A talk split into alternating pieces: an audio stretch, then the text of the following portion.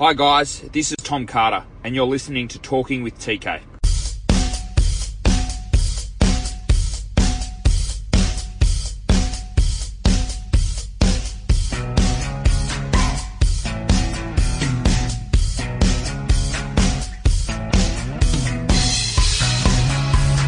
Guys, welcome back to Talking with TK. I'm your host Tristan Cannell. We are up to episode 93, and our special guest today is Tom Carter. Tom, if you're really into your rugby union, he was a great player for the New South Wales Waratahs. He's capped 85 times. He's also one of the premier Sydney grade players as well. He won eight first grade premierships during the Sydney Uni's recent dynasty of premierships. So he's a great Shute Shield player as well. So really glad to have him on the show, doing some great things in both fitness, health, and also strength and conditioning with athletes. He's got his business. He's the director and founder of Human Performance. Definitely check out their website www.humanperformance.com.au and also across all the different social medias. I'll have those links in the show notes if you can't find them on Google. But he's also the strength and conditioning coach at the Sydney Sixers in the big in the Big Bash. So he's doing some great things, both in terms of helping everyday people and also helping athletes both improve their mindset and their fitness. So really glad to get Tom on the show. Whether it's your first time here or you you know you're a regular, you could subscribe for free via iTunes or Apple Podcasts. It's recently been added to Google Podcasts and also Google Play. So if you've got an Android, there's an easy way for you to access the show. It's also on other apps such as Overcast, Stitcher, Pocket Casts, or you can find it conveniently all online at www.talkingwithtk.com. Please connect with me on all different social medias, whether you want to get in touch about any of the episodes or you want to send through any guest requests on Facebook or Twitter. You'll find me at Talking with TK. Instagram, I'm Tristan Nell. You also find me on LinkedIn or my normal Facebook at Tristan Cannell, which is spelled K apostrophe N E L L, or send through anything. I'd love to have a yarn. Tristan at talkingwithtk.com is my email. Alright, guys, excited to bring this episode to you, and I introduce Tom Carter. Welcome to the podcast. Tom Well, Carter. Thanks very much. Thanks for having me. Thanks for having me in your home, mate. Beautiful place and, you know, nice and welcoming. So, appreciate that, buddy. No, thanks very much. So, Tom, tell me a little bit about, because I know you're very excited about human human performance. And it's kind of like your little baby at the moment. But you've been in, obviously, in the fitness and strength and conditioning world for a little while now. So, tell me a little bit about your transition and a little bit about human performance. Yeah, look, I think probably, um, you know, during, I suppose, early 2000s when I was, you know, trying to, I guess, crack it as a professional footballer, I suppose I surrounded myself with some really incredible people at University, and they were, I guess, quite instrumental in my development, I guess, physically to go from playing Australian Sevens to being physically capable of sort of playing um, Super Rugby. And so I guess that inquisitive nature of, you know, asking myself why led me to get involved in the strength and conditioning sphere and, and you know, sort of tried it all from Olympic lifting and powerlifting to, to um, you know, being quite lean and, and, and, and, and, focusing on, um, you know, sprinting and running mechanics. Not that anyone would ever, um, you know, profess to say I had a great speed, um, but I guess I tried a lot of those things Yeah. um, in my own journey, and so just developed a real passion for helping people, and felt like that, you know, by being um, excellent, or giving yourself the best opportunity, the best physical version of yourself. Um, you're allowed to perform your skills in any chosen sport, and so started volunteering, just helping guys out. I think the cricket program up there at Sydney University, and um, a couple of athletes along the way.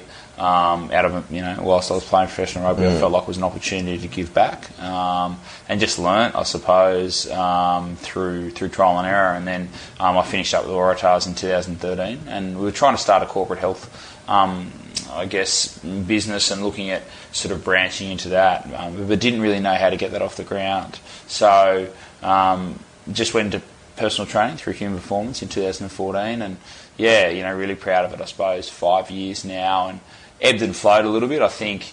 Um, given a lot of myself, a lot of my time to you know organisations, whether it be the Sydney University Football Club or, or the Sixers, um, and they've been wonderful um, experiences for me, but very time intensive. So you know this last six months has been an opportunity to probably just give some love back to the business, and um, yeah, it's something that I've really loved. I'm passionate about it. I think um, the people that you meet along the way, um, from your everyday clients to your to your superstars, as everyone say, or, or your elite athletes. Um, they certainly teach you a lot about yourself, but probably, you know, more importantly, shape your your, your life values and directions that you need to head towards. Yeah, you've done some really impressive things, especially in the cricket world now. Did you intentionally kind of steer away from rugby, especially at the start, maybe just to learn some stuff about some different sports? Yeah, I mean, I think rugby's probably consumed my life for a long time, Yeah. and so it's been nice for the first time in um, 18 years. I'm not directly involved in a rugby program this year, so Yeah. by either playing or, or, or, or running it or working in it. So,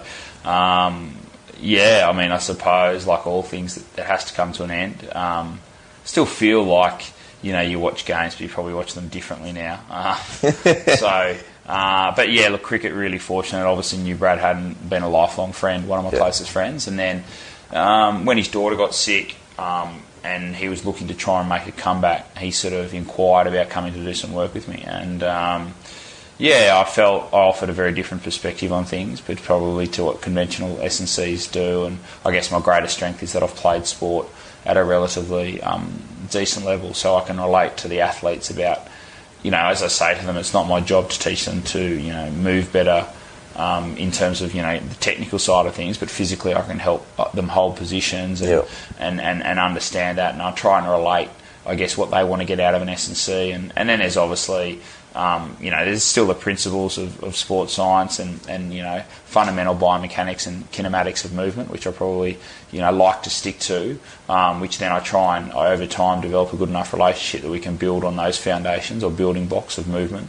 Um, and then obviously mould them with their own ideologies and views. And then Yeah. I suppose probably the most important thing is developing a real strong identity or behaviours around what it takes to be the best version of themselves. And there's, you know, I suppose Brad, I've just touched upon, and, and then obviously Nathan Lyon and a few of those guys have been, uh, you know, pretty incredible to know that, you know, I suppose I met Nathan um, and he'd taken about 80 odd test wickets and now he's obviously taken 300 and, you know, um, he has his challenges like we all do around, you know, um, consistently um, physically performing at that level and, and, and being up all the time. But it's been a great journey to go on and, um, you know, he's a wonderful, um, you know, you know, friend, but also person to work with, and I feel very fortunate to know them. And, and, and obviously, similar for Brad. Um, Brad's probably one; he's an outlier in that sense, and, and stands alone for, for a variety of reasons. Yeah, Haz is awesome. He's come on the podcast before. He's a great guy. Where did you first meet him? No, mate, we, uh, we funnily enough, his, his dad grew up in Cowra, and um, Another country lad. yeah, another country lad, and so we had some mutual friends. And then actually, I was playing um, cricket at Northern Districts, and he was a wicketkeeper. They brought him up from sort of Queanbeyan, so that was sort of that was early 2000s or late 90s, early 2000s, and then yeah, it's been a pretty incredibly long history, and you know he's uh, he's probably taught me more about S and C and, and and sport than I've learnt through a textbook or through my own experiences, and um, you know, to see his performances in that those Ashes, particularly out here, um, you know, when outside of Mitchell Johnson, arguably he was probably one of our better players and winning World Cups, and you know, for him to be able to keep for 90 overs and then still take those catches um, is a testament to his mental and physical fitness, but I suppose you know his courage to to push through barriers, and that's probably what he's you know taught me along the way. Yeah, at that highest level, like you've played for New South Wales, two of your best mates playing at that highest level for Australia, like that importance of SNC, especially when the gap between talent is just so small. Is that kind of the distinguishing feature, especially that hard work and trying to get stronger and trying to Yeah, I think so, and I think that that's an exciting time for cricket. I don't know Justin Langer, but I believe you know the reputation is that he'll want them to be really fit. I think he came out yesterday and said you know the key to one day cricket is being fit, running hard between Yeah. the wickets, and having a presence in the field. And look, I know everyone will say that at that level physically there isn't much difference, but um, I think you're seeing starting to see an emergence. Um, in sport of the programs that do a really good job of that immersing S&C into the skills and technical aspects are the ones that are really um, going on. I know there was the tactical periodisation of John Pryor and Eddie Jones with Japan at the last Rugby World Cup and you know even now I suppose you've seen in, in the football recently with you know Jurgen Klopp at Liverpool the you know the Ganga pressing or excuse me poor pronunciation um, but you watch then the game on the weekend? yeah I did it was disappointing Are you a Liverpool? I'm Yeah, Liverpool fan, okay, so- we won't talk about it no more. no, Tom. yeah. um, I um, yeah, and then I think you've seen this year in the NRL with uh, the Rabbitohs. You know, Paul Devlin and Anthony Seibold have done a great variation of it, where they've been able to. You know, they talked about seventy three percent um, of their preseason was spent attacking, and you can see how a team that probably was off the radar or under the radar a little bit's come through through fruition. So um, I think, and then obviously Melbourne Storm, you know, they've been the leaders for a long time. So I think the correlation's massive, and I think um, as sports science and um, SNCs get better and immerse that with the technical skills of a coach, um, I think it'll only keep becoming more profound. Um, ultimately, you know, if you can move early to be in a position or move more efficiently to see the game better, you're going to be able to execute your skills. Because at that level, their skills are pretty good. Like, Yeah, you know, the, the best of the best. You know, they can all they can all, um, I guess, um, perform those skills, and then you know the. The, the, the, the mental and psychological behaviours around hard work and making sure that they know that they're you know have done something they've never done before, so they feel very Yeah. confident um, to trust their skills under fatigue is, is an element that I think we're seeing, and yeah, it's it's, it's pretty amazing. I think um, where it all goes, um, it'll be a fascinating journey in the next sort of ten years. Yeah, have you spoken to anyone about someone like Cameron Smith, for example? Cameron Smith, like he, you know, the players around him all look like Tarzan. Yet he's been able to play for 15 years, no major injuries, representing Queensland and Australia. He's the captain as well, so he's also got that psychological burden plus the physical burden. In your rugby days, did, had you seen anyone sort of comparable, or maybe something that we can compare to? Oh, I, I think everyone talks about sort of George Smith, the guy who beat nine, and yet you know he's the best player in the world consistently, Yeah. and being able to read the game. And I think you know there's a durability to both Cameron Smith and George Smith. So I think that's an athletic quality, and you know durability, the ability to play so many games. They're obviously trained that way. Um, you know they obviously would feel like they were letting their teammates down if they didn't do the work during the week. So. I mean, he might not look like the most wonderfully athletic player, but he clearly is. You know, to Yeah. play that many games of footy, the way he moves, um, he's always in the position, and, and obviously the skills of his, um, you know, or the requirements of his game. He's able to execute the wrestle and, you know, accelerate laterally out of dummy half when he needs to. And um, I think you know, uh, you know, anyone who has longevity in professional sport this day and age for over ten years is clearly a, a physiological phenomena. And I think you know, Cameron Smith and George Smith have done that. Um, they're probably the two that come to my mind. Yeah, for sure. Now, Tom, I want to learn more about your upbringing. So, take me back a little bit to young, because you know before we got on, you were telling me about all these boys that have come out of the country, and especially around young. Tell me a little bit about young, and just a little bit about your family background. Yeah, so we grew up on a cattle farm, sort of in between Young and, and Grenfell on the Thadunga Road, and you know, fu- ironically now, you know, I suppose 20 years later, you look back and there's obviously been uh, Simon Woolford and, and Brett Hetherington came out of Young and, and the Mullins brothers, um, and then obviously we were, we were discussing earlier off on, on air, you know, Tim Davidson and Will Caldwell, who we played with at Sydney University. You know, Will was the most capped lock for a long time at the Waratahs, uh, but obviously now, you know, Nathan Lyon and um, Angus Crichton, and it's quite There funny, you go. know, I- you know, Nathan often tells me that they're going to, you know, put up a statue in him in the town. And He uh, says that? yeah, he tells me that all the time.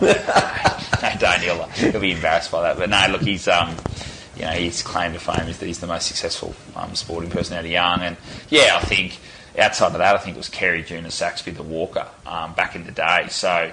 Um, yeah, I suppose a small, um, you know, cherry picking capital of, of Australia, and you know, a humble, hard-working farming families, and um, you know, I think you know, incredible place to grow up. I think my memory was just you know playing footy with you know the brothers in the backyard or or at um, you know uh, friends' houses, and not ever getting to touch the footy much, but learning how to tackle. So it was like a privilege to, to attack with it, which probably shaped my footy career because I wasn't very good at attacking, but I certainly could tackle well. Um, but yeah, look, I think the values of um, you know, being in droughts and surviving them. You know, we talk about it all the time. You know, you haven't suffered until you've survived a drought. You know, and I think that um, the ability to hang in there when times are tough holds you in really good stead for your business, but also probably your sporting career. And um, you know, lots of people give farmers feedback and, and critique them, but they sort of have the courage and fortitude to formulate their own ideologies and, and keep going. So, yeah, really grateful for that.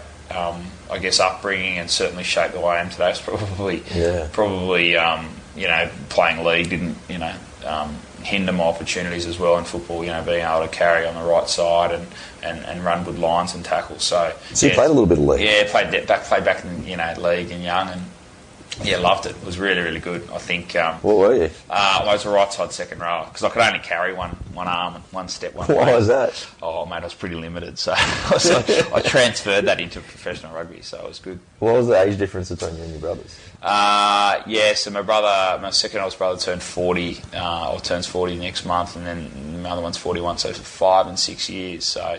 That was a tough one. Yeah, backyard, it was. Yeah, and, and a sister in between us who was always protected. So you know, she was obviously tip, and the rest of us were life contact. So um, yeah, I mean, I remember vividly Dad just dropping us at the mailbox and um, making us run home, and, and you know things like that. So I felt like it was a very good active background and.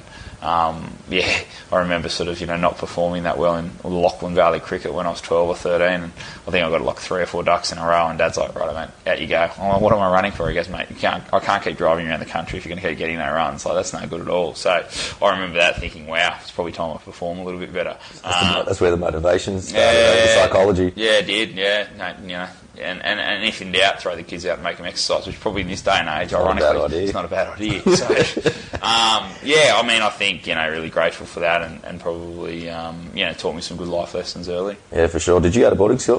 Yeah, I went to boarding school, so then came to, to Kings for one year, and then mum and dad we finished sold up our property and we moved um, to uh, the North Shore. So yeah, Okay. played with the Wahroonga Tigers, which was nice. Um, with, I think Cameron Clark's a, uh, an old Wahroonga Tiger, so I saw his socks on at the Waratahs the other week when they were wearing their club socks. Yeah, so yeah. played the Warunga Tigers, and then and then ended up at Knox Grammar. So Yeah. yeah, it's it's been a pretty um, you know fortunate upbringing. How was that sort of transition going from country boy to city slicker straight up? Yeah, look, I, I'll be honest, it took me a while to wear the white Converses, you know, I think. Um, I was trying to hang on to my RMs for a while. But, uh, yeah, look, I think, you know, Sydney's just a different pace and it's very busy and helter-skelter, which certain parts of your life's good, but, Yeah. you know, you miss the quiet of the country and the stars and things like that. So probably don't get there as much as I'd like and um, hopefully get back there one day sooner rather than later. But, uh, yeah, look, I think the adjustment to city life's always a challenge and I think a lot of the country boys miss the quiet of, of, of the homes. Before we go on, who was your rugby league team when you were growing up? I was West Tigers, so I ran away uh, from home when I was six in '89 when Benny Elias's field goal hit the crossbar. And You ran away from home. yeah, ran away from home. Yeah, hid in the forest for for a good couple of hours because uh, you know I was just so devastated. In '88, of course, Terry Lamb took out Ellery Hanley, and then He did. and then obviously Warren Ryan made the decision to replace Steve Roach. And- Zero. yeah, and then you know I just remember you know um, Kevin Hardwick missed the tackle on uh, the Canberra player. And- Steve Jackson? Steve Jackson, yeah. Yeah. and so they scored. And ironically, it was I think Kevin Hardwick came to coach us in the 19s in New South Wales, maybe 2001. Had you oh, forgiven him? no. So I mean, I mean, oh, it wasn't his fault. The game was gone by then. But I remember sort of Andy Currier's try he set up, and you talk about momentum in big games, and it's sort of it's funnily enough, you know, we lost the 2005, sorry, 2008 Super Rugby final. Yeah. Similar circumstances, you know, a few injuries, and you know, Kurtley Beale gets a try disallowed. If Benny Elias's field goal goes over, you know, they probably win. So It's just those inches. It's like yeah, any it. Sunday or whatever. it- Yeah, whatever yeah, it is. And um, you know, I just remember thinking the world was so unfair, and um, you know, obviously the Tigers didn't have a lot of success to 2005, and um, well, when they won, it was Sydney Uni's first premiership that we won. So we went down to Victoria Road late at night and, and celebrated. So it was pretty, um, pretty, uh, you know, good symbolism for that story. Sounds like a good one. Now, you weren't that complimentary about your rugby league skills. Hmm. Tell me about your first experience actually playing rugby union. Yeah, I think uh, I was just playing for the Wahroonga Tigers. Oh, actually, mate, I was, would have been a king. So yeah, I was trying to play five eight, which you know was probably reinventing um, ten man rugby. I wasn't kicking it; I was just probably carrying it. But um, yeah, look, I think you know similar transference at that age. You know, you can tackle, run, and you know probably don't understand the nuances of it all. But Were you a big kid? uh, I was pretty skinny. I was a middle list, sort of ran four hundreds, but no, it was pretty like gangly, and it didn't really fill out till sort of you know late teens, early twenties. But but again, mate, manufactured, not not you know genetically the most blessed guy. I felt you know I felt like uh, you know it was good together, you know acromial joints and put together you know with some good um, muscle mass, which I think comes from mum's side. The the Scottish heritage, but yeah, you know, really had to work hard to, to put that weight on initially, and you know, I wish you could uh, freeze those moments because when you get older, mate, you're trying to get it off you the whole time. So it doesn't tend to want to go on you when you're young, and then you know the weight doesn't want to come off when you get older. So, um, but yeah, really, you know, I guess being able to transfer those skills. Just loved all sport, cricket, tennis, running. Um, and, and yeah, I probably wasn't the world's greatest uh, schoolboy footballer, that's for sure. Um, but um, you know, just developed over time. and Was fortunate to get a really good coaching under at Sydney Uni, and, and just took my love of it from there. Yeah, I need to ask you about the mindset and preparation because I saw on LinkedIn the other day. I'm going to read it to you. Lottie Tuqiri. Tom was meticulous at every aspect of his game and was well reported, well rewarded with great performance. That's a big, pretty big rap from a, an absolute Yeah. superstar of rugby, and obviously he's seen firsthand Yeah. your preparation, which was probably you know you talked about maybe not being as talented maybe as Kurtley Beale, but Yeah. I'm sure there was a kind of equaliser maybe with your work ethic. Where'd that come from? Yeah, I think just mum and dad. You know, I felt like it was such a privilege to be given an opportunity to play professional sport, um, and so, you know, I think I, tried to really master the process. I spoke about that a lot in my career. Of, of, mm. you know, particularly Monday to Friday. You know, your Saturday's re- result was a consequence of what you did during that week, and you know, certainly try to control some things that I could. You know, your S and C and doing your extras and having a plan, and because it's really easy. You know, you get caught in that you know, feedback, particularly when I was playing the Waratahs, you're getting critiqued from everyone, even at the coffee Yeah. shop, you know, the, the, the trolling on social media, your own personal, I guess, um, performance expectations, and then, you know, your teammates and then the coaches. So it's really easy to get lost. So trying to navigate yourself through that is, is, is by having a really good plan and sort of evolving it over time. I probably didn't transfer the work that I did during the week enough in, into the games. Like, I think, you know, looking back, you, you spend your whole time trying to become a professional rugby player, and then when you get there, you spend your whole time trying to hold on. Yeah, okay. And then when it's all over, you spend your whole time just trying to remember it. And you know, I suppose I, I think um, you can remember some games. Um, obviously, towards the back end of my career, I can remember the games when Cheika came on in 2013, um, and some of those earlier ones. But um, you know, you feel with so much anxiety to perform, and you feel like it could be your last opportunity.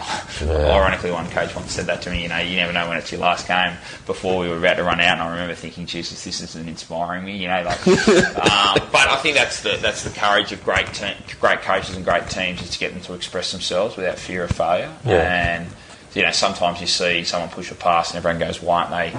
You know, holding on to the football. But I suppose it's the ability to express yourself without fear of consequences, which is important as well. So. Um, I don't know if I got that blend right, but um, yeah, look back on my career, and it's it's a wonderful compliment for Lottie. You know, he was someone who I looked up to in terms of how he was about a professionalism, and um, you know, even Wendell Sailor in, in the early years. You know, the way those guys trained, and yeah, I think you you look back, and if you could have your career again, it, it, it'd be you certainly wouldn't um, waste as many moments worrying about things that you couldn't control, and you try and become a little even a bit more internalised. Guys, we hope you're enjoying the episode with Tom Carter. If you haven't yet, last week on the show we had former Waratahs and Wallabies number eight great David Lyons on the show. So here is just a quick little preview of my chat with Dave. Um, looking back at the 2003 World Cup final, I think we went into that match training in Darwin. It had been hot, like 25, 28 degrees all week, and we would we were planned on playing like we did against the All Blacks, throwing the ball wide, playing in the outside channels, and we were confident against England that we played them at that game that we could beat them. But what happened? I don't know if you remember. Um, the morning of the match, wake up, it's pouring rain, Yeah. and I could just feel that. No one really mentioned it, but I could feel that feeling amongst the team that that little advantage we had were was probably gone. And you're looking back at the team they had, what that great forward pack, and and it was really they were probably the better all-round team without doubt. Yeah. Our, our advantage was was going to be to try and run them off their feet. And once it got to that wet game with Jonny Wilkinson and the forward pack they had, they were a much better all-round side, and um, that was the difference in the end. So go back and check that out. If you're a big rugby fan, you'll probably appreciate the episodes we've had with the likes of James Horwill, David Campese, Dean Mumm, Sia Fainga, Clyde Rathbone, Nathan Sharpe, and many more. So please share it with your family and friends. If it's your first time here, you could subscribe via Apple or Google Podcasts. Other apps that are pretty good are Overcast, Stitcher, Pocket Casts, or you'll find it all online at www.talkingwithtk.com. Alright, guys, let's get back to the show. Just that gap between. Did you say you played a little bit of sevens before you actually Yeah. break through into the Yeah, Waratahs? so my brother captained me was the captain of the Australian Sevens, so I played in 2003 and 4. So I was fortunate enough to get picked from Sydney Uni Colts to go up to a tournament in 2002 at Papua New Guinea at the back end of the year and, and did relatively well. Yeah. Um, you know, Port Moresby was a pretty incredible experience and then got picked into the shadow squad and then just trained with them over summer and, and was fortunate enough to get some games. So, um, yeah, it was incredible experience. I think running around against some of the superstars that, that there are there now, and you know Fiji were um, fully fledged, and obviously at full you know strength, and so was um, New Zealand. So yeah, some pretty familiar faces, and um, that have gone on to do really well in the in the 15s game, and yeah, it was um, it was a pretty. Again, like very nervous, you know, you're playing at Twickenham in front of 50, Yeah. 60,000 on a Sunday against England, and just things happened so fast. And I think I dropped the ball at Brisbane in 203 and felt like we probably lost us the tournament. It was Lottie's first game in rugby, actually, or first tournament in rugby. So I dropped the ball in a quarter final, was sort of watching the defence, not concentrating. And you live with those things. So Yeah, yeah, you feel do. a little bit like, um, I wish I could have my time again. But, you know, it's a great foundations for the game, particularly developing aerobic capacity, core skills of passing, tracking, breakdown work. So, you know, it's a wonderful avenue for you to learn what it's like to be or what it's required to perform at that level. Yeah, Sydney Uni. Hmm. You guys had a massive dynasty, probably one of the best dynasties in the history of of club rugby in, in Sydney. Can you explain the dominance? Like, why were Sydney Uni so dominant over that period? Uh, oh, we just had such an incredible program in the sense that coaches could come and go, and I think they did over time. I think it ended up being six or seven coaches coached us in that ten-year period, um, and we won I think eight or nine or eight. Um, but yeah, look, it was just the ability. I think we had some great leaders. Tim Davidson was the um, captain, and you know. Um, I think you know ridiculous record of 150 games captaining and 135 wins or something, and then um, we had Daniel Halangahu, who's now coaching over at North Harbour, but was he was a wonderful five eight, and then we just were a great group of friends who felt like in a moment in a time in life we'd sacrificed a lot of things for us to be extraordinary, and so you know we had moments where we'd have a few glimpses or blimps, but it was one of those opportunities where you'd look each other in the eye and you know that in the big moments you'd be there for each other and, and you'd deliver, and um, yeah, some wonderful memories and, and, and, and some you know um, built on the back of really hard work. You know, Yeah. really really hard work. You know, we were often underdogs or undermanned, but we found a way to win. So. Yeah, uh, I think probably some of my fondest memories there, and, and, and but the ability to express yourself and play with probably not as many anxiety. Mind you, it did become you know anxiety provoking at the back end when you felt like you had to win, and if you lost, you know, some people would start giving you some looks. But um, yeah, look, it was a wonderful, wonderful time of my life, and um, you wish those moments could last forever. Yeah, for sure. Was actually one of my friends actually wanted me to ask you this.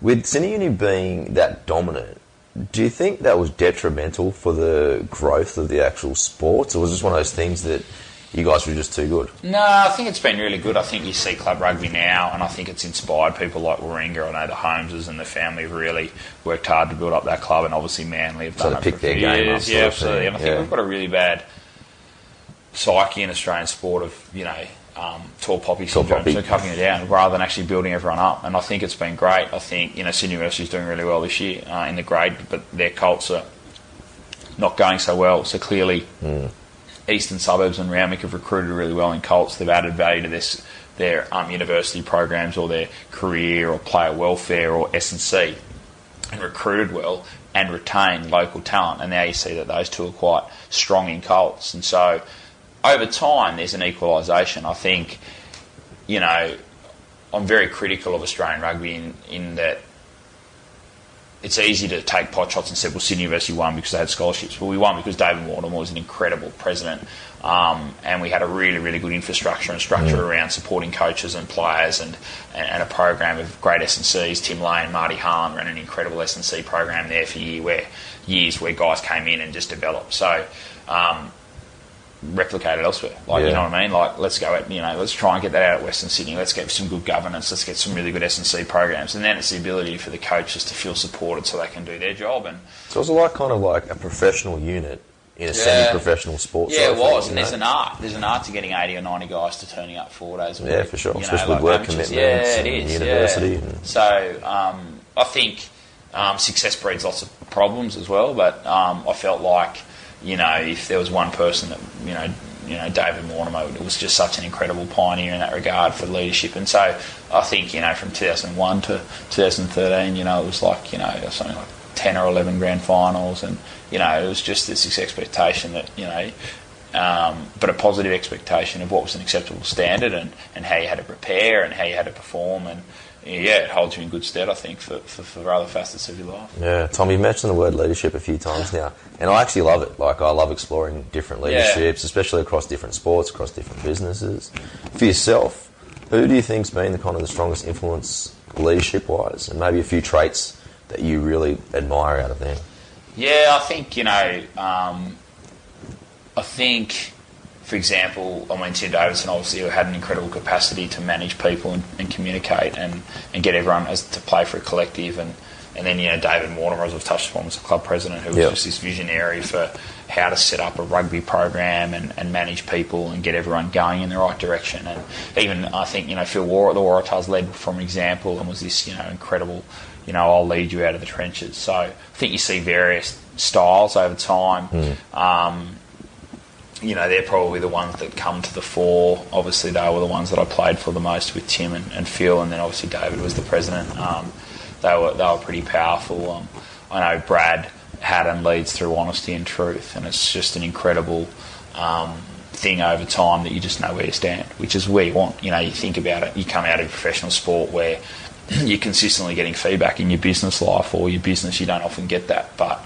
you know, for someone to provide that, um, both for me when I was training with him, and but also to see him do it in a, in a team setting, I think is um, really refreshing, and, and, you know that's powerful motive as well to, to, change. And then, yeah, there's obviously different leaders have different strengths, but um, I don't think there's a one size fits all model. It's about being able to work with different people um, and relate to them and, yep. and, connect with them. And um, yeah, I think that they're, they're, they're, the best leaders are the ones that are able to make subtle adjustments and shifts over time and and that's where the great leaders to have success over time or sustain sustain success um, and longevity is incredible because you're doing it with different people. Yeah. Um, it's easy to win one premiership, but to win two and three and four, you know, to win five, you know, that's where you look at Cameron Smith and Melbourne and Bellamy and it's unheard of in the modern day, or you know, even you know Hawthorn under Clarkson when you know Luke Luke Hodge when they won three yeah. or four is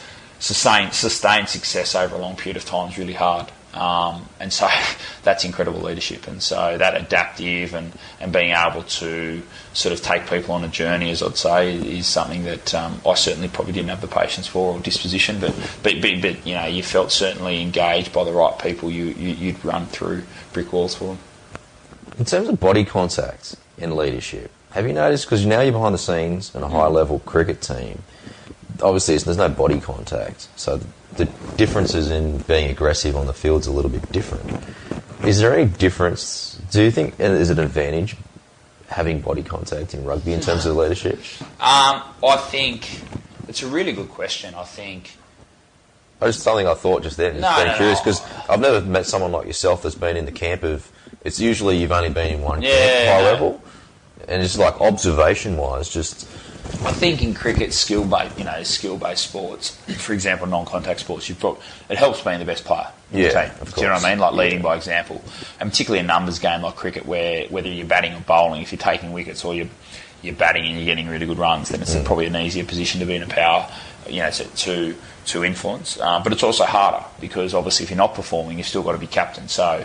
Um, that's a real challenge. Whereas in rugby, you know, you can make a big tackle or you can be really good behind the scenes, like Dave Dennis was, was at the Waratahs at managing people, or you can meet Mike Michael Hooper and make a big run. So it's probably a little bit more tangible and easy to, to, to shift a game in, in, in rugby than probably um, mm. another sport. But where where cricketers tend to be quite incredible is they're able to come out of themselves and give to the team, even though they might be struggling with their own personal form, and that's a that's a great skill. You know, yeah, I don't know sure. many leaders in business that would be able to do that. They might be struggling really in their own performance, but they're able to come out of themselves and give to others. And just find a way, don't they? Yeah, they do, and they do, and they're very resilient, and, and they find capabilities or, or capacities that you wouldn't think were there through hard work and, and through you know repetition and consistency of practice. So um, I think it helps in rugby to have a, a forward that's a captain because ultimately you know, forwards win you the game. Backs are probably determined by how much. So, you know, being able to stand up in the trenches and say, boys, this is what we're doing, you know, holds you in good stead. So, um, yeah, it's a very interesting dynamic. And I mean, it'd be interesting to see the Football World Cup whether, you know, which team goes the furthest and, uh, you know, are there are the captains midfielders or defenders or, or, or strikers, you know, like it would imagine, I would imagine it would influence um, the psyche and, and, disposition of the team. Yeah, big time. So just going back to the Waratahs, your first season. How did you first find out that the Tahs were after you? And yeah. I guess because you're in your mid 20s by this stage as well, it must have been a great relief, especially all the hard work that you've done with the Yeah, season. well, it was funnily enough, we played a second grade grand final, and um, it was yeah. So Winston Murphy and I started this, the year at Sydney in, in fourth grade, up at Eastwood, and um, two of our coaches, James Dorney and Steve Yarney, to this day still remember saying, you know, we coached two Waratahs, and we were our fourth grade centres, and then um, they've gone on to have wonderfully successful business careers, James and, and Steve, but. Um, yeah, Winston and I played second grade, and um, we lost around week I think 43-42 in a in a grand final. Jesus, what a in- Yeah, in, in, in 2004. Anyway, we were on Mad Monday and um, got this missed call, and uh, I think it was Ewen McKenzie, and I thought it was a joke, so I hung up on him and said, "Mate, that's ridiculous." So one of the boys was playing a prank, went to bed. It was early um, Monday morning, and anyway, I woke up and then um, got another text message saying, "Mate." You better get to Narrabeen. You've been called in for the squad to Argentina, which leaves in three days. You need to pass a medical. I thought, well, Stinking of booze. Thinking of booze, yeah. I was, like, I was pretty dusty. I think I'd half an eaten kebab in my bed, and yeah, so pretty, you know, meteoric rise. And um, we went to training down at Narrabeen, and then three days later, I had a sore sternum, so I wasn't sure if I'd go. Um, cleared, passed the medical, and then yeah, got on a plane to Salta, and was playing on the wing. Um, and I remember Andy Friend, who was the sevens coach, was you know they were kicking high balls to us with an altitude, and I, I don't think I caught one. And I think he must have thought, mate, this bloke, he, he isn't going to have a very long career. um, but yeah, you know, it was it was um, an incredible rise, and, and, and went on the tour, and um, was fortunate enough to play a couple of games. Played out of position, but played some games, and had a great experience. And Adam Freier and a few of those older guys took me under their wing in terms of you know um, how to train and how to prepare, and then came back um, and just had a really good off season. And met a coach, Steve Surridge, who was an incredible coach, probably the best I've ever had um, at uni, and, and he really drove a cultural change. And he was our second grade coach, and just prepared really well off that. So it was given a bit of an incentive, and that was probably the the the, the opportunity, or, or I felt like you know was there for me to to inspire me along the way. Yeah, given your age, did you feel like a rookie at all? Yeah, I was 21, so I felt I was certainly young enough. Um, you know, I felt, um, I felt like because I've been in sevens environments, quite well prepared for it. But Yeah. you know, you're playing with the Waratahs, so all of a sudden, you know, your dreams are coming true faster than you think. And I think it was probably nice in that regard because I only had three days to think about it. You know, so it was good. You know, you were about to go and play a game. I think we arrived on the Friday and we played Saturday. Um, and so for me, that was exciting because if I thought, like I probably thought too long about it, it would have made. Uh, if I had, excuse me, a whole off season to think about it, I think uh, I would have overthought it. So short turnaround helped me, and yeah, I suppose you pinch yourself back then. I, I mean, you have those moments though. You're walking out the tunnel and you know that this is it, right? Like, Yeah. you know, you, you've got to perform, and if you don't, there's not many opportunities you get. I mean, obviously you'd get another one or two, um, but um, you know, those are the thoughts that certainly ran through your head. Like, will I ever get back here? And Yeah, for sure. you know, it's funny that the only time I haven't thought that was the final in 2008 because it was our first year of Super Rugby and we thought it was so surreal. I remember walking out. Well, the of were pretty badly busted going into the final with sort of some um, groin pain and stuff. And I remember thinking, oh, it'll be so much better to be back here, fully fit. and then we obviously got back to the semis in. We just missed out in four and against in 2009, but we got back to the semis in 2010 and 11, but never back to a final. Yeah. And then you know you, you, you realise it's never there again. And then um, obviously they were fortunate enough to win it. But you know those are the moments where you're like, wow, I probably took that for granted, and, and, and how hard you have to work. So yeah, I suppose you regret those things a little bit. Yeah, 08 grand final though, it must have been an amazing experience. Not many people can say they went into Christchurch and had to take on the big dogs, half the All Blacks. team. Yeah. These guys still have a crack. What was it, 20 to 12 in the end? Yeah, it was. I remember there was a disallowed try where KB was was, was called to be offside when he wasn't, and then um, you know Lockie Turner scored two great tries from a crossfield kick, and yeah, look, they just wore us down. I think uh, they know Mose Tuiali'i or someone scored a try on, on half time. And yeah, look, I think there's those moments in the game where you replay and Have you watched it? yeah, yeah, I have. I ran some pretty ordinary lines, and, and Burjo, Luke Burgess, who was one of my closest mates, the Waratahs, we had a set play which he just left me hanging, and I remember just going to him, mate. We practiced that about 400 times. Hospital this ball. year. Yeah, we're, we're, we're eight. Um, but uh, yeah, I think big moments. It happens so fast, you know, and um, you know, obviously Rob Horne, who's obviously tragically, you know, suffered that injury injury recently. Time. Yeah, he was playing 13, and you know Dan Vickerman, who's not here obviously with us, he was in the team, and you know when you start thinking about those type of things, it becomes really powerful. There's some mates, Memories. teammates there, yeah, absolutely, they were incredible. I think Timana Tahu maybe not even been in the 22, or he might have been on the bench, and you know we had a great squad that year, and we worked really hard for each other. And Benny Jacobs got injured; he was my centre partner at the start of the year, but did his ACL. Um, so there's some great memories and, and, and, and people involved in that. Um, but uh, it would have been lovely to win. I felt like we never deserved to win, but I felt like we'd earned an opportunity to maybe get some rewards. Guys, next week on the show, we've got former NRL legendary referee Bill Harrigan. So we're going to be approaching more from the official sides of things. He's got a great story. Obviously, he was one of the best and maybe the, the highest profile official of all time across any sport. So Bill's an, an interesting chat. He's got some great stories, and here's one that he shared with me about the big feud that he had with Gordon Tallis. How long did it take for you guys to reach that level where you're good mates? Um, it wasn't until we retired. Um, while we were still both out there, we had some animosity and we had some problems. And uh, one of them, from that state of origin, and it went through to 2000, and I think it was 2003, where he was the captain of a test match against New Zealand over in Christchurch. He was the captain. He walked up for the toss, wouldn't shake hands with me, didn't look at me, wasn't interested in what I had to say. Um, yet Stacey Jones, on the other hand, shaking hands and to Billy, he was even looking at Gordy thinking, well, what's wrong with you? Uh, and then we went out into the game and there was animosity on the field between us. And he really got dirty and he went into a tackle to try and take the sting out on one of the Kiwi players and actually went in with a swinging arm and got Darren Lockyer and smacked Lockyer and knocked Lockyer into space. And I actually said to him, I went, ha, you even got your own bloke.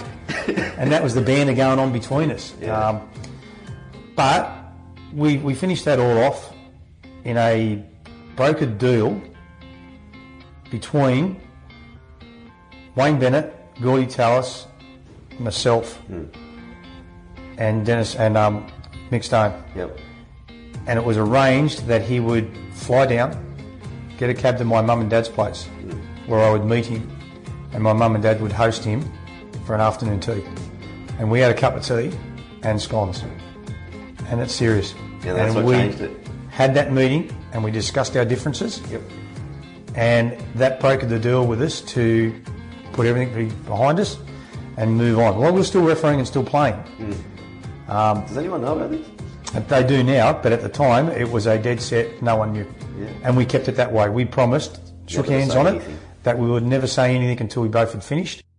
So be on the lookout for that one. Uh, Please subscribe to the show uh, via iTunes or Apple Podcasts. You can also find it on Google Podcasts, Google Play, Overcast, Stitcher, Pocket Casts, or you'll find it all online at www.talkingwithtk.com. If you could do me a massive favour, share the episodes with your family and friends, and please leave me a review on any of the networks that you receive your podcasts. Alright guys, let's get back to the chat with Tom. Help me describe your style a little bit because, in terms of you going after the opposition, niggling, and also the crowd, the opposition crowd, Yeah. you were known for that a little bit. Where did that come from? Oh, I think because I had limited ability, I thought I'd make up for it for turning away. Um, yeah, look, I think you look back on that. Um, yeah, look, I mean, I think you get caught up in a moment and you behave a certain way, or you say one thing and you know you chatter away, and yeah, I mean, I think.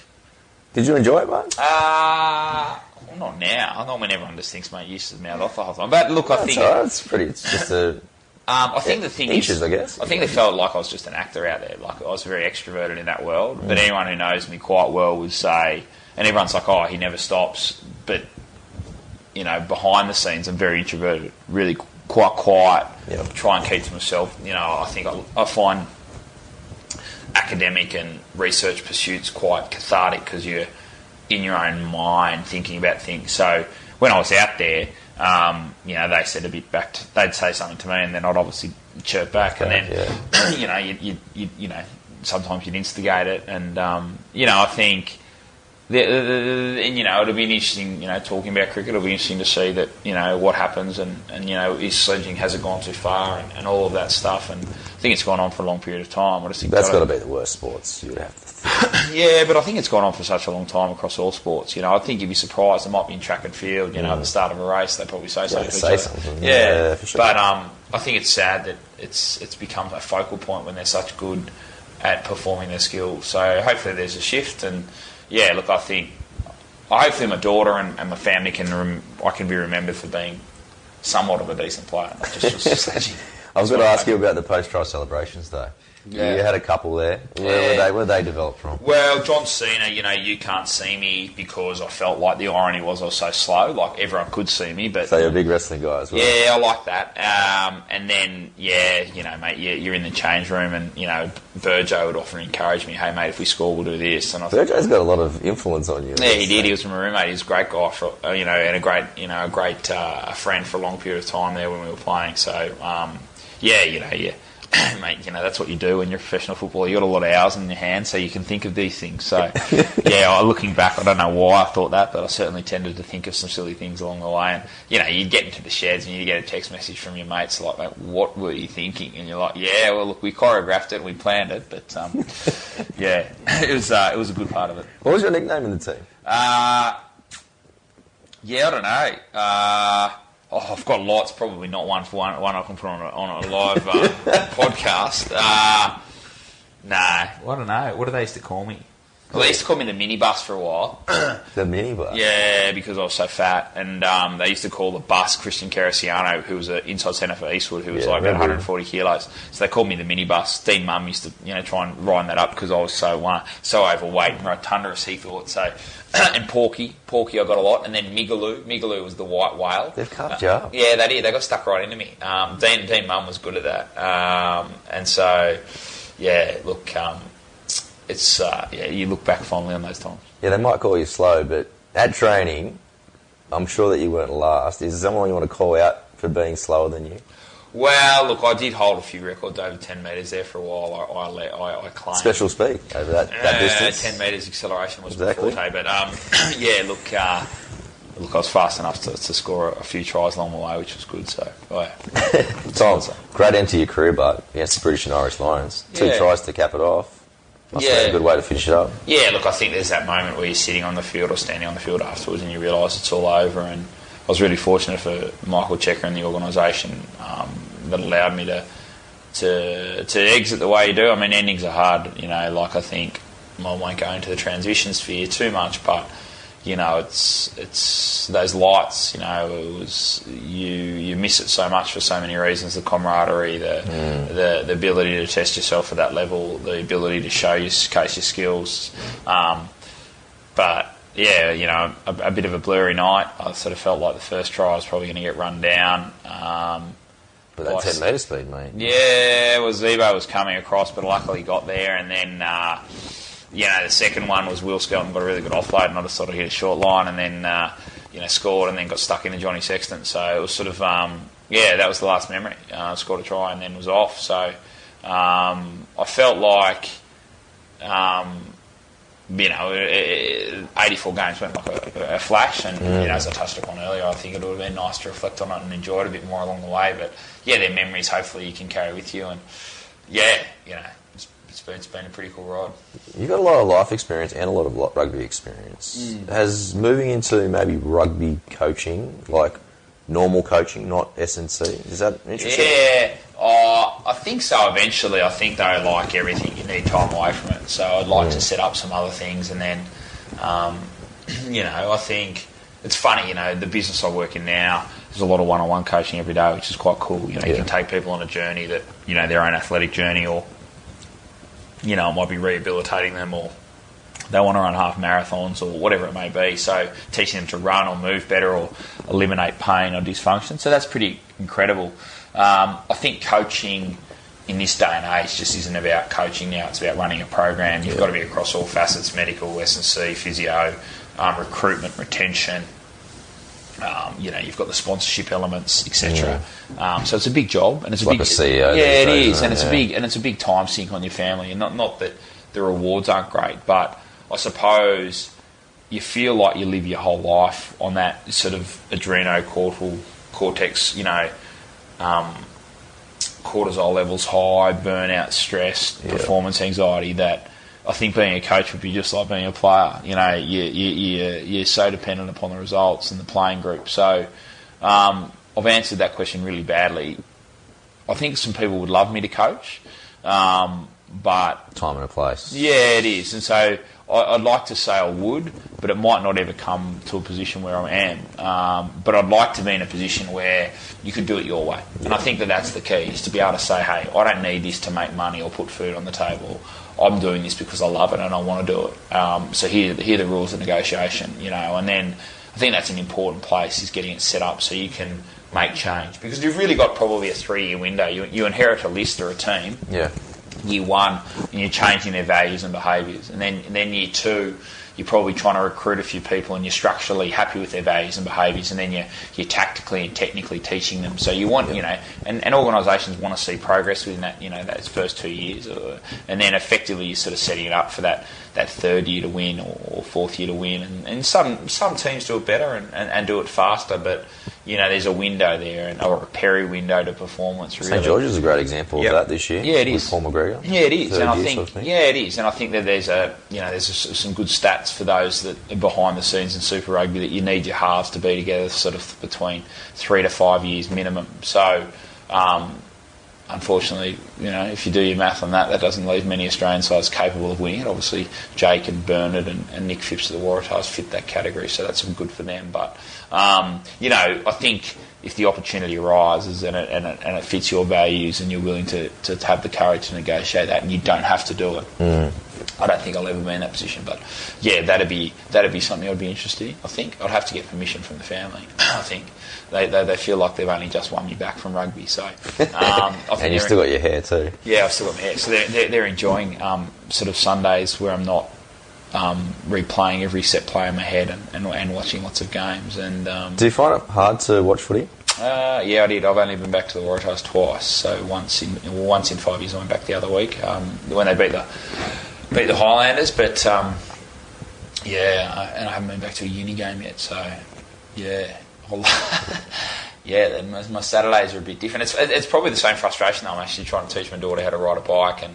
I'd How old is she? Uh, she's four, and I'd find that she's as difficult as probably coaching a football team. You know, like she's happy to give me feedback, but but probably not re- receive it. So it's um, it's a good test for me. So she's got the training rules, but you've got the training rules, really. Yeah, absolutely, absolutely. yeah, it's, it's testing her patience. All right, Tom, we're going to finish off with some personality questions. Yeah. Who was the player that most opposition player that made you work harder because they were so good? Oh man, Nonu. I mean, for someone who was considered crash and bash in his early years, developed an incredible step, offload, passing game, kicking game, hmm. and just the, you know, so endearing and charismatic that every time he pulled on the black jersey, it didn't matter how bad his provincial form was, was at Auckland or Wellington or the Highlanders, was able to deliver. And you know, you always felt like, particularly at the Eden Park, their spiritual home, when they'd come off a loss or a poor performance, Ma'a would stand up and yeah, look, he was one that um, I think was just over time, you know, 100 tests, a legend of the game, a superstar. Yeah, absolutely. Success. 21 year old Tom Carter. so now, how much has it changed? Uh, yeah, a lot, a lot. I think the simple things, you know, when you go through that journey of, you know, I've been involved in professional sport 15 years now. Yeah, I think you look out the other side, and it's the things, simple things that matter the most is quality time with family and being able to, I suppose, get to a Sunday and, and, and, and be at peace with it all and, and, and feel comfortable in your own skin that you're not governed by metrics or performances or, or the result on the scoreboard. And I think that that's probably a good telltale of whether you can coach. As long as your ego and ambition isn't involved in it and you do it for the right reasons, I think you'll have a lot of success. But I see a lot of people going into it with the wrong motives, which is really the motive should be is to help grow and develop young men into being better human beings, um, or, or help shape them to being the best version of themselves. Either way, so yeah, I, I mean, success for me is probably, you know, it sits around contentment of who I am in my own skin. I think, as I said to you earlier, the, the, the genre of what the world sees out in the field, the sledging, the, the, that type of person is probably very different to, to the one behind. It must have opened your eyes now with the PT world, but when Yeah. you see yourself changing lives, some people, know, Yeah. some people aren't all professional athletes, and they Yeah. don't have genes to be, and they need motivation, they need education. And, and it's mind blowing that, that you know the people that I see, how hard they work. You know, they work full time jobs, but they're happy to get up at four or five a.m. in the morning to work and train, and then do it in the arvo. And so, I think if I had my time again, I probably wish I wish I knew now what I uh, sorry, wish I knew back then what I knew now. I think that would be, be very different how I approached it all. Yeah. All right. Favorite venue to play in Australia, and then back overseas. Oh, without a doubt, SFS, you know, on a Friday night, we used to sort of get 35, 38,000 and you'd come out the, the, the change rooms and turn left and they'd be banging on the cage and, you know, some big moments. Phil Waugh's 100th, the semi against the Sharks was just, you know, magical, you know, stuff where you just felt like, you know, um, you, you just felt like you could do anything and you just didn't want to let them down. So, you know, SFS at home, um, I suppose away, Loftus Versfeld's pretty incredible in Pretoria. You know, it's just this playing any footy in South Africa is just this incredible experience. But probably Newlands, Newlands in, in, in Cape Town. We played there in 2008, and they were second and we were third, and there would have been 52,000. I remember rocking the bus about four k's out, Oh, wow. and you couldn't hear yourself. And, you know, we were trying to do calls, but KB you couldn't hear it. And yeah, so yeah, I'd say I'd say Newlands. It's crazy what's going on in Cape Town at the moment with the water, isn't Yeah, it? it's amazing. It's amazing. But it's such a beautiful part of the world. You know, like Yeah, the pictures look unbelievable from the actual area. But mm. Sad. All right, final question, Tom. You're going to be hosting a private dinner party. Five invites. Now, only rules: no family or friends. Yeah. But you can invite anyone, dead or alive. Who would you like to invite? Oh, dead or alive? Wow. I mean, yeah. Wow. That's um. That's uh, that's pretty powerful, isn't it? Um, well, I'd love to have Freud. I mean, psychology is something that's important to me. So I suppose. you're a big book guy? Yeah, I love books. So, What- so Freud. Um, you know, sociology, philosophy, psychology books. Um, uh, so Freud. Um, uh, I suppose um, you know, who's been big in the uh, sports science um, sphere. It'd be great to talk to him about, you know, the principles of strength and conditioning and, and, and what he saw over time. Yep. Um, that's two. You, you've really got me here. I suppose Matthew Phelps or Michael Phelps, sorry, the swimmer. He'd be pretty cool. yeah. You know, like just hear his journey of, of what he did over a period of time. A machine. Yeah, he is. Uh, Wasn't he on 8,000 calories or something? yeah, he was. So pretty incredible.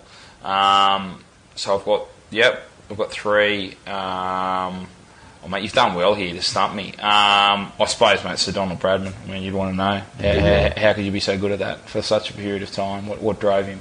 Um, With no SNC. with no SNC, yeah, which was you know which is pretty incredible. Um, uh, that's four. I mean, I, I'm really battling here. Um, and then maybe the lows, and then maybe like uh, Sir Edmund Hillary, I reckon. You know, someone to know about what what it was like to endure that and be a pioneer in those moments when you're you know trying to do the unthinkable back then. Yeah, nice.